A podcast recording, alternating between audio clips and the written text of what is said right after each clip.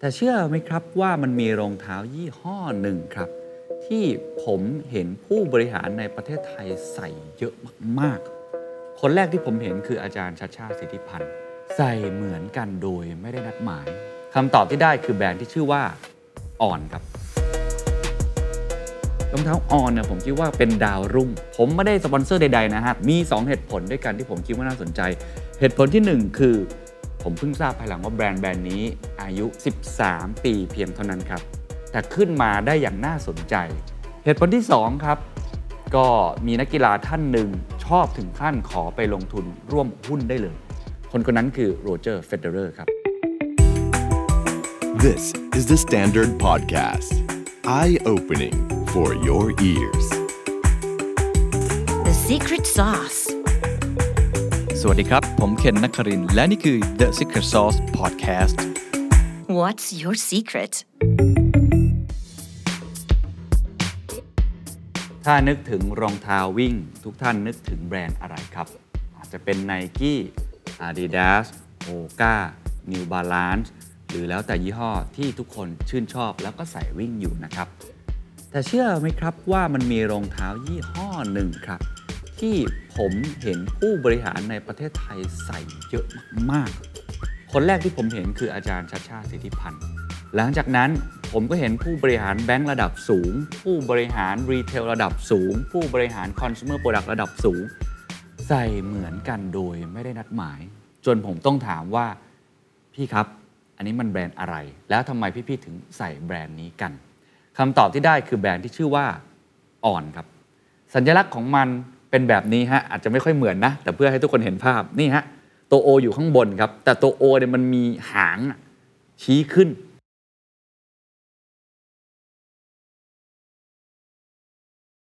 แล้วข้างล่างเนี่ยเป็นเหมือนสัญลักษณ์ไอ้แม่เหล็กอะครับแม่เหล็กที่เป็นขั้วคล้าย ๆ กับเกือกม้า เป็นรูปตัวคล้ายๆตัว N เนาะแต่ไม่มีหัว เป็นแบบนี้ฮะผมไม่เห็นโลโก้ของเขาอะบ่อยมากเลยล่ะครับ แต่ผมไม่รู้ว่ามันอ่านว่าอ่อนเหมือนกัน ตอนเขาพูดครั้งแรกก็อะงง จริง ๆ ทีมงานผมเนี่ยก็งงเหมือนกันบอกว่าวันนี้เราจะมาอัดกันด้วยรองเท้าออนเขาก็งง แต่พอเห็นโลโก้ทุกคนจะจำได้ ผมเชื่อว่าทุกคนน่าจะคุ้นหน้าคุ้นตาโลโก้หรือรองเท้าอันนี้บ้าง เพราะว่านอกจาก On แล้วเนี่ยเขาจะมี tagline สั้นๆเขาเขียนว่า run on clouds วิ่งบนเมฆน่าสนใจมากครับ ผมไม่ได้สปอนเซอร์ใดๆนะฮะ ตอนนี้แล้วต้องย้ำอีกครั้งว่า นี่ไม่ใช่ advertorial แต่ผมรู้สึกว่าเป็นแบรนด์ที่น่าสนใจ มี 2 เหตุผลด้วยกันที่ผมคิดว่าน่าสนใจ เหตุผลที่ 1 คือ หลังจากผมเห็นผู้บริหารหลายคนในประเทศไทยใส่เนี่ยผมเพิ่งทราบภายหลังว่าแบรนด์แบรนด์นี้อายุ 13 ปีเพียงเท่านั้นครับ แต่ขึ้นมาได้อย่างน่าสนใจ แล้วก็ได้รับความนิยมมากขึ้นเรื่อยๆ เหตุผลที่ 2 ครับ ก็มีนักกีฬาท่านหนึ่งชอบถึงขั้นขอไปลงทุนร่วมหุ้นได้เลย คือผมบังเอิญไปเจอคลิปคลิปหนึ่ง เขาบอกว่าทำไมนักเทนนิสคนนี้ถึงเป็นคนที่รวยมากๆ รวยกว่านักเทนนิสคนอื่นๆ เพราะเขาได้รางวัลเยอะจากการชนะแกรนด์สแลมหลายครั้งหรือเปล่าก็ไม่ใช่ คนจะรวยได้ต้องเป็นเจ้าของธุรกิจ เป็นเรื่องของเจ้าของหุ้น คนคนนั้นคือโรเจอร์เฟเดอเรอร์ครับโรเจอร์เฟเดอเรอร์เป็นชาวสวิสรองเท้า On ก็เป็นรองเท้าจากสวิตเซอร์แลนด์อายุ 10 กว่าปีเท่านั้น น่าสนใจมากครับว่าเขาทำได้อย่างไร จนปัจจุบันนี้ จำหน่ายไปแล้วกว่า 60 ประเทศทั่วโลก แล้วก็ค่อยๆไต่อันดับขึ้นมานะกลายเป็นผู้ท้าชิงที่น่าสนใจ คงต้องบอกทุกท่านก่อนว่า เขายังไม่ได้ชนะแบรนด์ที่ผมพูดมานะ Nike adidas อันนั้นยังไงก็ใหญ่สุดระดับโลกอยู่แล้วนะครับนั่นคือ mega super heavyweight แต่ว่ารองเท้า On เนี่ยผมคิดว่าเป็นดาวรุ่งอ่าเป็น rising star ที่น่าสนใจ มีวิธีคิดต่างๆ ที่ผมคิดว่าเราน่าจะเรียนรู้ได้ ลองไปทำความรู้จักกันนะครับ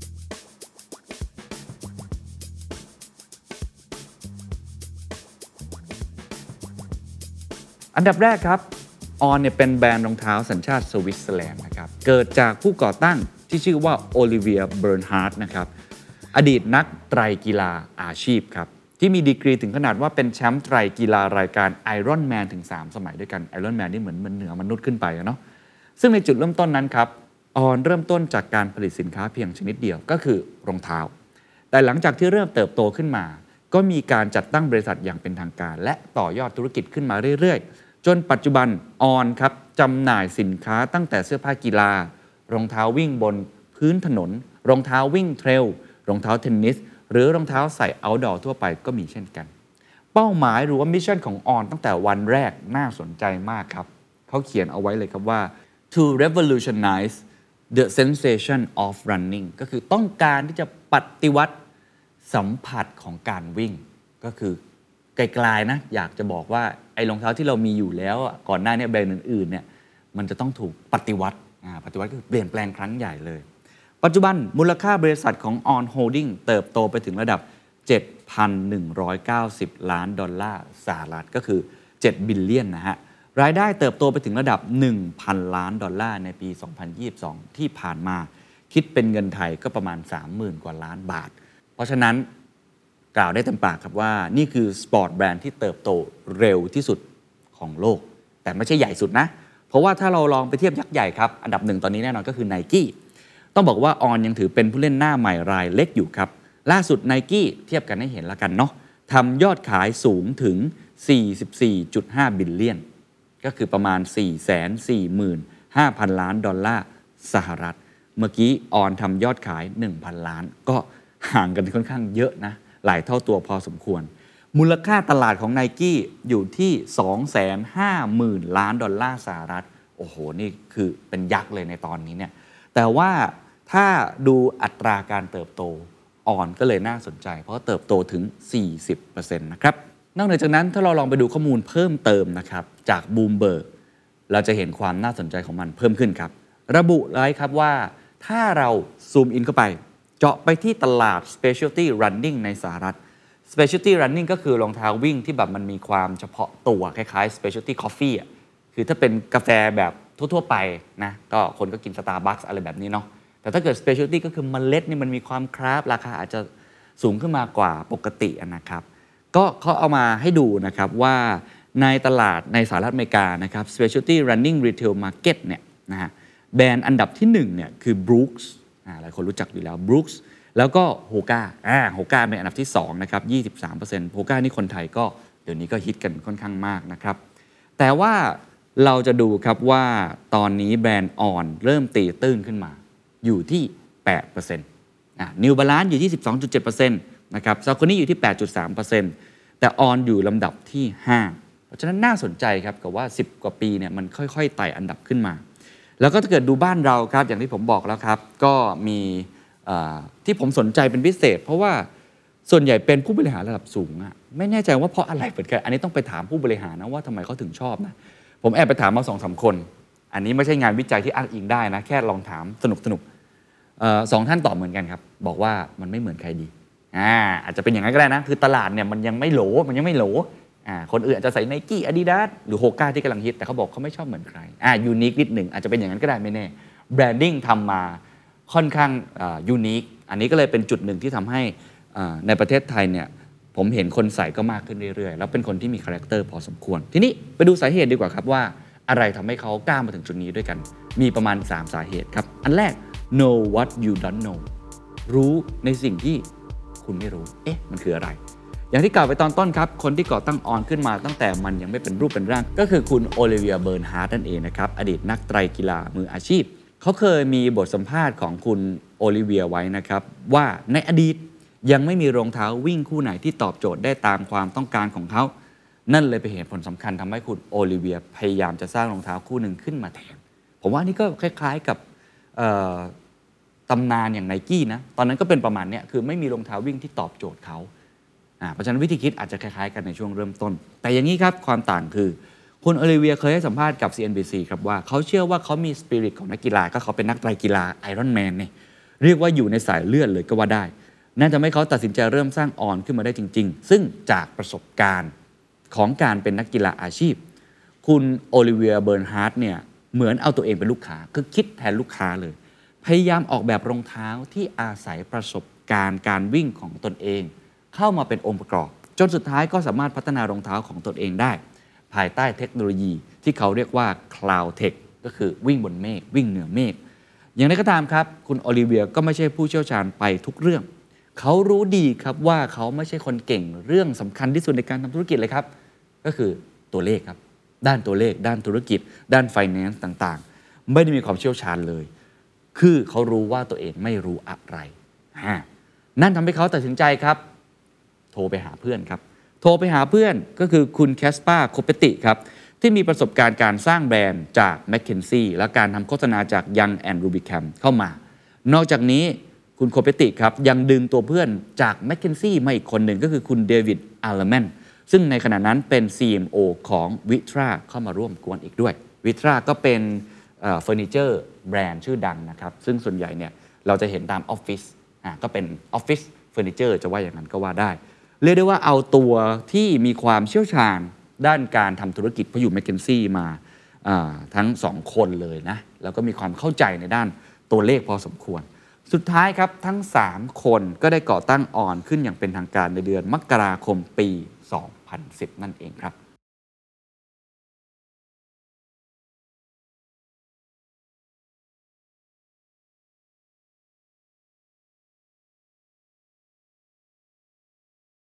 นั่นคือข้อแรกครับ รู้ว่าตัวเองไม่รู้อะไร ข้อที่ 2 ครับ มันคือเรื่องของ just show don't tell ไม่ใช่ just do it นะฮะ just show don't tell ครับโชว์ให้เขาเห็นเลย ไม่ต้องไปพูดอะไรเยอะ คือคนที่เป็นนักวิ่ง หรือว่าเป็นนักกีฬาก็จะทราบดีนะครับว่าโจทย์ใหญ่ของการออกแบบรองเท้าไอลักษณะแบบเนี้ยที่เป็น specialty running จริง ๆ เนี่ย มันคือสิ่งที่เขาต้องแลกอะคือ trade off มีได้อย่างเสียอย่างเนาะ คือถ้าคุณอยากได้รองเท้าที่ support แรงกระแทกดี ก็ต้องใช้วัสดุจะเป็นโฟม จะเป็นคาร์บอนอะไรก็ว่ากันไปเนี่ยในปริมาณมากๆนะเพื่อรองรับแรงกระแทกเนาะแต่มันก็จะแลกมาด้วยน้ำหนักของรองเท้าที่มันมากขึ้นคือรองเท้ามันหนักนั่นเอง แต่ถ้าคุณอยากให้รองเท้ามีแรงดีดสูง น้ำหนักเบา คุณก็ต้องใช้วัสดุโฟมแบบนั้นเนี่ยน้อยหน่อย แต่มันก็จะแลกมาด้วยอาการบาดเจ็บของผู้ที่สวมใส่ครับก็อย่างที่หลายคนทราบเวลาวิ่งเนี่ยแรงกระแทกลงไปมันขึ้นมาได้เนาะซึ่ง คำตอบของเทคโนโลยีที่จะเป็นผู้ชนะในรองเท้าวิ่งที่มันค่อนข้างมีความเชี่ยวชาญแบบนี้ ก็คือสิ่งที่เรียกว่า balance ครับคือมันต้องสมดุลผมแถมให้อันหนึ่งสำหรับผมแล้วกันนะฮะคือไม่สวยผมก็ไม่ซื้อเหมือนกันแหละรองเท้าก็ต้องสวยด้วย ซึ่งอันนี้เขาให้ความสำคัญพอสมควรเลยแต่ก็แล้วแต่ taste คนเนาะบางคนชอบแบบ n i กี้ชอบแบบ Adidas ชอบแบบ Hoka อันนี้คงไม่ว่ากันชอบแบบ New Balance สำหรับ On ครับเขาก็เลยโฟกัสการพัฒนาเทคโนโลยีเป็นหลักเลยครับ โดยพยายามออกแบบให้พื้นเนี่ยมีลักษณะเป็นท่อกลวง เวลาที่เราทิ้งน้ำหนักลงบนพื้น ท่อพวกนี้ก็จะช่วยทำหน้าที่ในการ support น้ำหนักไว้ ขณะเดียวกันตอนที่เราดีดตัวออกมา ท่อพวกนี้ก็จะช่วยเป็นแรงผลักในการส่งตัว เช่นเดียวกัน ดูรูปตามหรือใครมีรองเท้าอยู่ที่บ้านหรือมีเพื่อนเนี่ยลองหยิบขึ้นมาดูก็จะเห็นเลยครับ ตอนผมเห็นครั้งแรกเนี่ยผมรู้สึกมันเหมือนรถแทรกเตอร์อะเหมือนรถรถถังอะคือมันมีรูๆอยู่อะถ้าใครไปอ่านประวัติเนี่ยผมเคยอ่านประวัติไนกี้อะ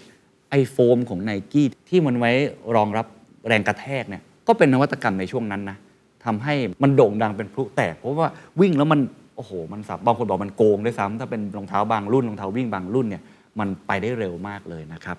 อันนี้ก็เหมือนกันครับเขาก็พยายามที่จะทำในรูปแบบของเขาเองสร้างเทคโนโลยีขึ้นมา ดังนั้นแล้วครับ โดยสรุปนวัตกรรมโฟมนี้เขาเรียกว่ามันคือ Cloud Tech อ่า Cloud Tech เหมือนวิ่งอยู่บนเมฆที่เป็นหัวใจของรองเท้าวิ่งออน มีอยู่ 3 ข้อด้วยกัน 1. รองรับแรงกระแทกได้ดี ในทุกองศาการลงน้ำหนักของเท้า จากเจ้าก้อนโฟมที่รองรับในทุก Contact Point นี่เขานะสรรพคุณเขาเป็นอย่างนี้นะเขาอวดอ้างมาเลยนะ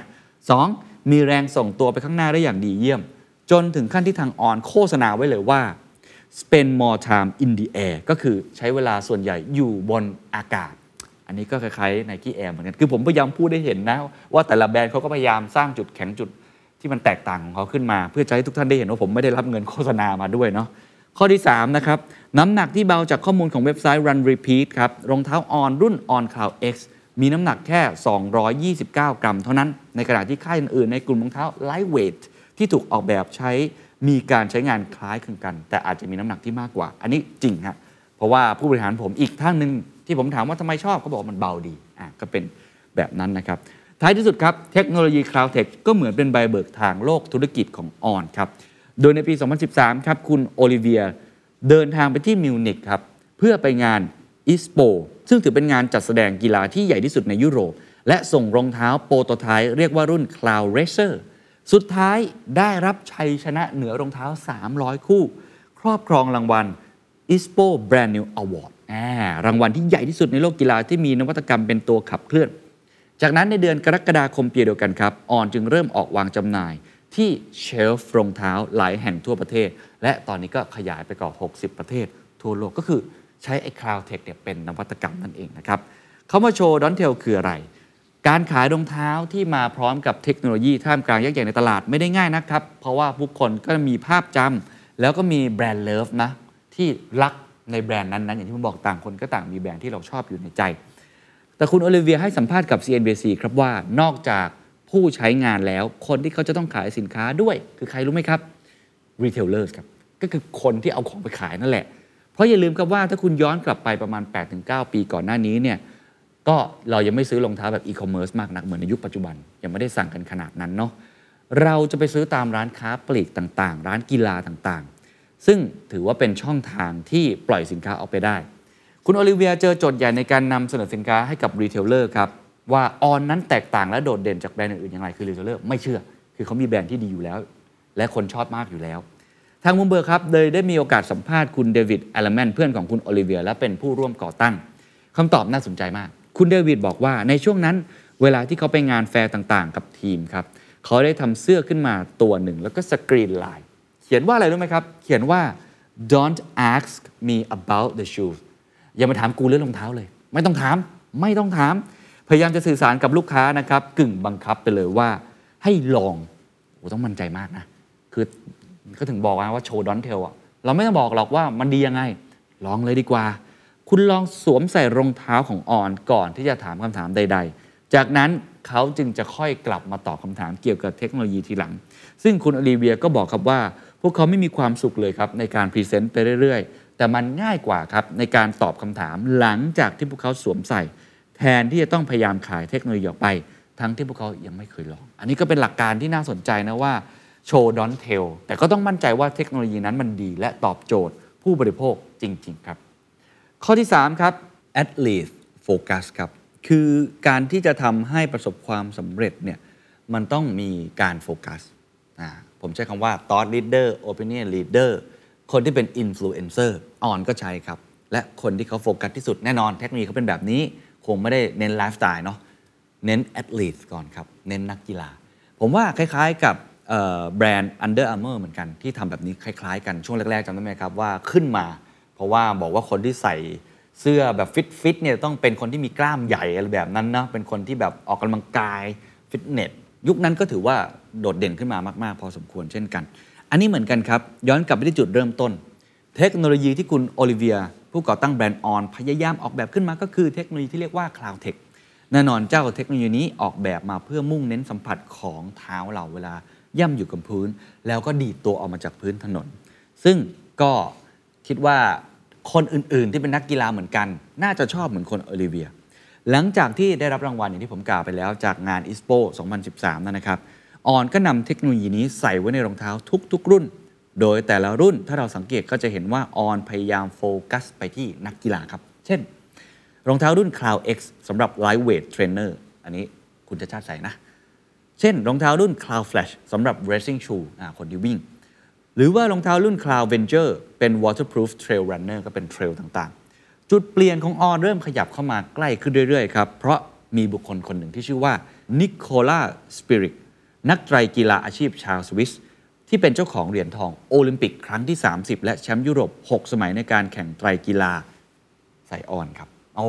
ดังเป็นพลุแตกเลยตอนนั้น ถือได้ว่าเป็นจุดที่ก้าวกระโดดมากๆเลยเท่านั้นยังไม่พอครับ มีนักกีฬาดัง ๆ ที่เริ่มเห็นว่า นักกีฬาระดับโลก ถ้าไอ้คนเหรียญทองไว้ใจ แสดงว่ามันโอเคนะก็เลยเริ่มต้นมาใส่ On กันบ้าง เช่น คุณเฟเดริกฟานลิเอตนะฮะนักไตรกีฬาชาวเบลเยียม แชมป์รายการไอรอนแมนปี 2013 ก็ตัดสินใจสวมรองเท้าของ On เช่นเดียวกันออกมาทางนี้นะ สายแบบโหดนิดหนึ่งไอรอนแมนแต่จุดเปลี่ยนสำคัญจริง ๆ ครับ ก็คือคนคนนี้แหละครับโรเจอร์เฟเดอร์ครับ นักเทนนิสระดับโลกที่เพิ่ง retire ไปไม่นานนะครับ ขนาดว่าชอบรองเท้า On มาก โทรศัพท์ไปเลยครับ ขอนัดทานมื้อเย็นกับคุณโอลิเวียผู้ก่อตั้งในปี 2019 เฟเดอร์บอกว่าเขาชื่นชอบผลิตภัณฑ์ของ On และเริ่มเห็นคนรอบตัว สวมใส่รองเท้าจากแบรนด์นี้มากขึ้นเรื่อยๆ ซึ่งนั่นเป็นจุดที่ทำให้คุณโอลิเวีย เดวิด และแคสปาสามผู้ก่อตั้งตัดสินใจเลยครับว่า เอางี้ละกันคุณโรเจอร์ ถ้าคุณชอบมากนัก มาลงขันกันไหมร่วมหุ้นกันเลยไหมเข้ามาร่วมลงทุน โอ้แน่นอน ถ้าผมเป็นเฟเดอร์ผมก็เอาสิครับ เพราะว่าเรามีชื่อเสียงอยู่แล้ว ถ้าเราโปรโมทแบรนด์ของเราออกไป เราสวมใส่รองเท้ารุ่นพวกนี้ออกไป เราก็น่าจะมีสตุ้งสตังเข้ามามากขึ้นนะหลังจากนั้นเราก็เลยได้มีโอกาสเห็นรองเท้ารุ่นใหม่ๆ ที่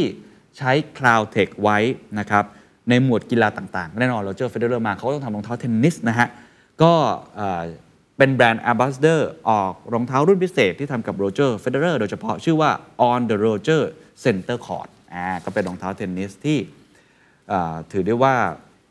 โรเจอร์เฟเดอร์พยายามจะโปรโมทอย่างยิ่งนะครับ สุดท้ายครับในปี 2021 ครับ On Holding ก็ได้เติบโตจนสามารถจดทะเบียนเข้าตลาดหลักทรัพย์นิวยอร์กได้เลยนะฮะ เป็นการเติบโตอย่างรวดเร็วภายในระยะเวลาถ้านับจาก 2020 ก็คือเพียงแค่ 11 ปีเท่านั้นเองนะครับ part สุดท้ายครับเป็น part เรื่องของอนาคตครับ เราลองไปดูไหมครับว่าคนในวงการอุตสาหกรรมรองเท้าหรือว่านักกีฬาต่างๆเนี่ยเขาพูดถึง On ไว้อย่างไร เราจะได้ลองดูความเห็นที่หลากหลายมากขึ้นนะครับ เว็บไซต์ Footwear News ครับได้รวบรวมบทสัมภาษณ์เกี่ยวกับอุตสาหกรรมรองเท้าวิ่งเอาไว้ ซึ่งผู้สัมภาษณ์ได้ถามผู้บริหารในอุตสาหกรรมไว้นะครับว่า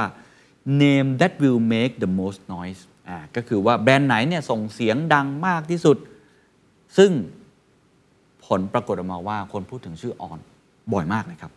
คนแรกครับ คุณแม t ต์พาวเวลนักวิเคราะห์อาวุโสในอุตสาหกรรมกีฬาจาก NPD Group บริษัทที่ทำ Market Research ได้พูดในภาพรวมถึงแบรนด์ต่าง ๆ อย่าง Puma Hoka และได้แวะกลับมาพูดถึงออนไว้ว่าออนเป็นบริษัทที่เพิ่งจะเข้าตลาดหลักทรัพย์ และมี 2 ปีที่แข็งแกร่งมากๆ ซึ่งผมคาดว่าจะโตไปได้เช่นนี้เรื่อย ๆ คุณ Dan Fitzgerald เป็น co-owner ของ Heartbreak Hill Running นะครับซึ่งเป็น retail ที่ขายอุปกรณ์เกี่ยวกับการวิ่งในสหรัฐ ให้ความเห็นนะครับว่าแบรนด์ที่จะมาแรงในตอนนี้ก็คือ Nike แล้ว On ครับโดย On กำลังอยู่ใน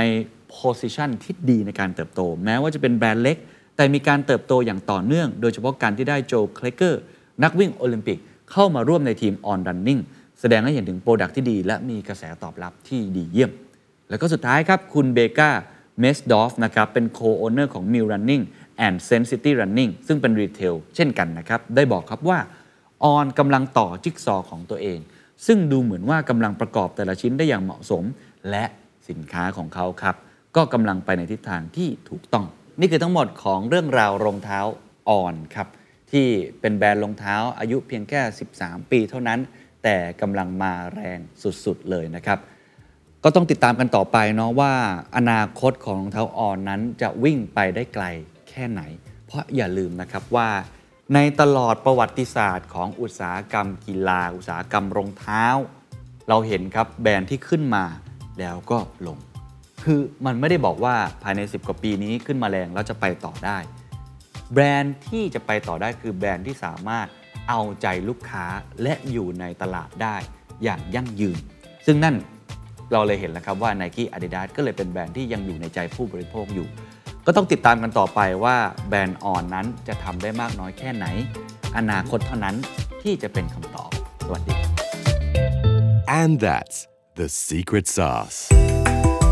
ถ้าคุณชื่นชอบ The Secret Sauce episode นี้นะครับก็ฝากแชร์ให้กับเพื่อนๆ คุณต่อด้วยนะครับ และคุณยังสามารถติดตาม The Secret Sauce ได้ใน Spotify, SoundCloud, Apple Podcast, Podbean, YouTube